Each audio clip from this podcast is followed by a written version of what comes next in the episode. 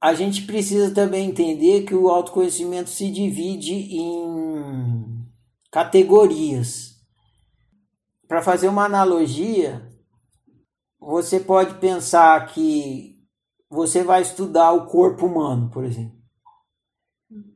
Aí você pode estudar o corpo humano numa categoria da anatomia, aí você estuda os órgãos, o que é cada órgão, como cada órgão interage com o outro e forma o sistema orgânico do corpo.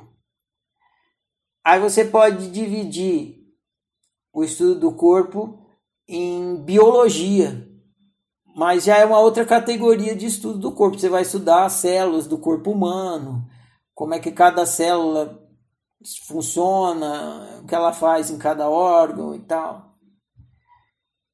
Então, percebe? Você pode pegar uma disciplina e dividir ela em subcategorias. O autoconhecimento também, você pode dividir ele em três categorias. O autoconhecimento existencial, que é a questão do ser, você enquanto ser. Então, você entende o ser que você é. Então, esse é o autoconhecimento existencial.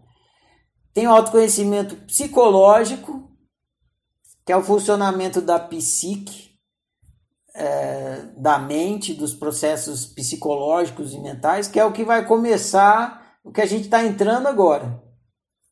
E vai entrar cada vez mais.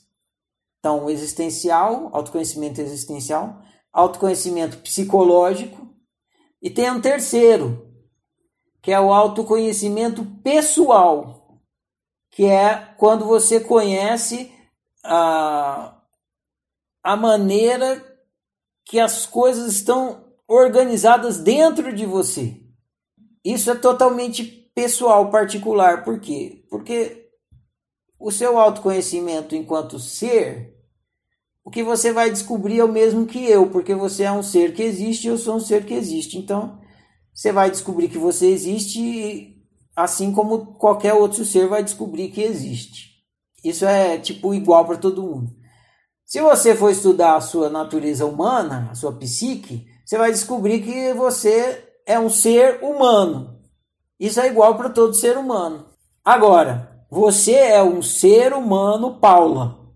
A Paula, você entendendo a Paula, é o autoconhecimento pessoal.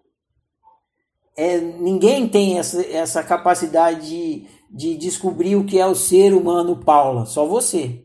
Assim como só eu posso saber o que é o ser humano, Ferrari. O seu autoconhecimento existencial, na hora que você tem um despertar existencial, que você fala, eu existo. Eu sou um ser existente. Quando você entende que você é um ser existente, assim, você sabe que você existe, aquela coisa da existência e da realidade. Você sabe que você é a causa da realidade que você está experimentando. Aí você teve um despertar existencial. Não tem mais para onde ir, é isso. Não vai avançar mais nisso. Quando você entender todo o funcionamento humano, psicológico, também não tem mais para onde ir, você entendeu tudo. Agora,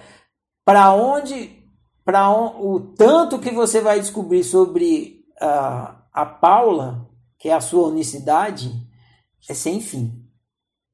Só que ninguém é capaz de fazer autoconhecimento pessoal pelo outro.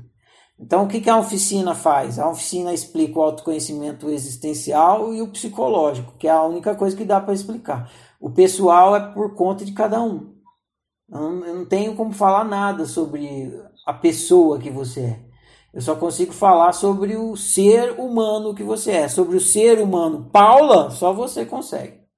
E aonde vai, o meu, cada dia eu me descubro. Cada dia eu descubro mais o que tem no Ferrari. E quanto mais eu descubro, mais coisa tem para descobrir. Mais legal fica, porque eu falo, nossa, eu nunca imaginei que eu conseguia fazer isso. Se eu consigo fazer isso, então eu consigo fazer aquilo outro. E eu vou atrás daquilo outro e descubro aquilo outro e...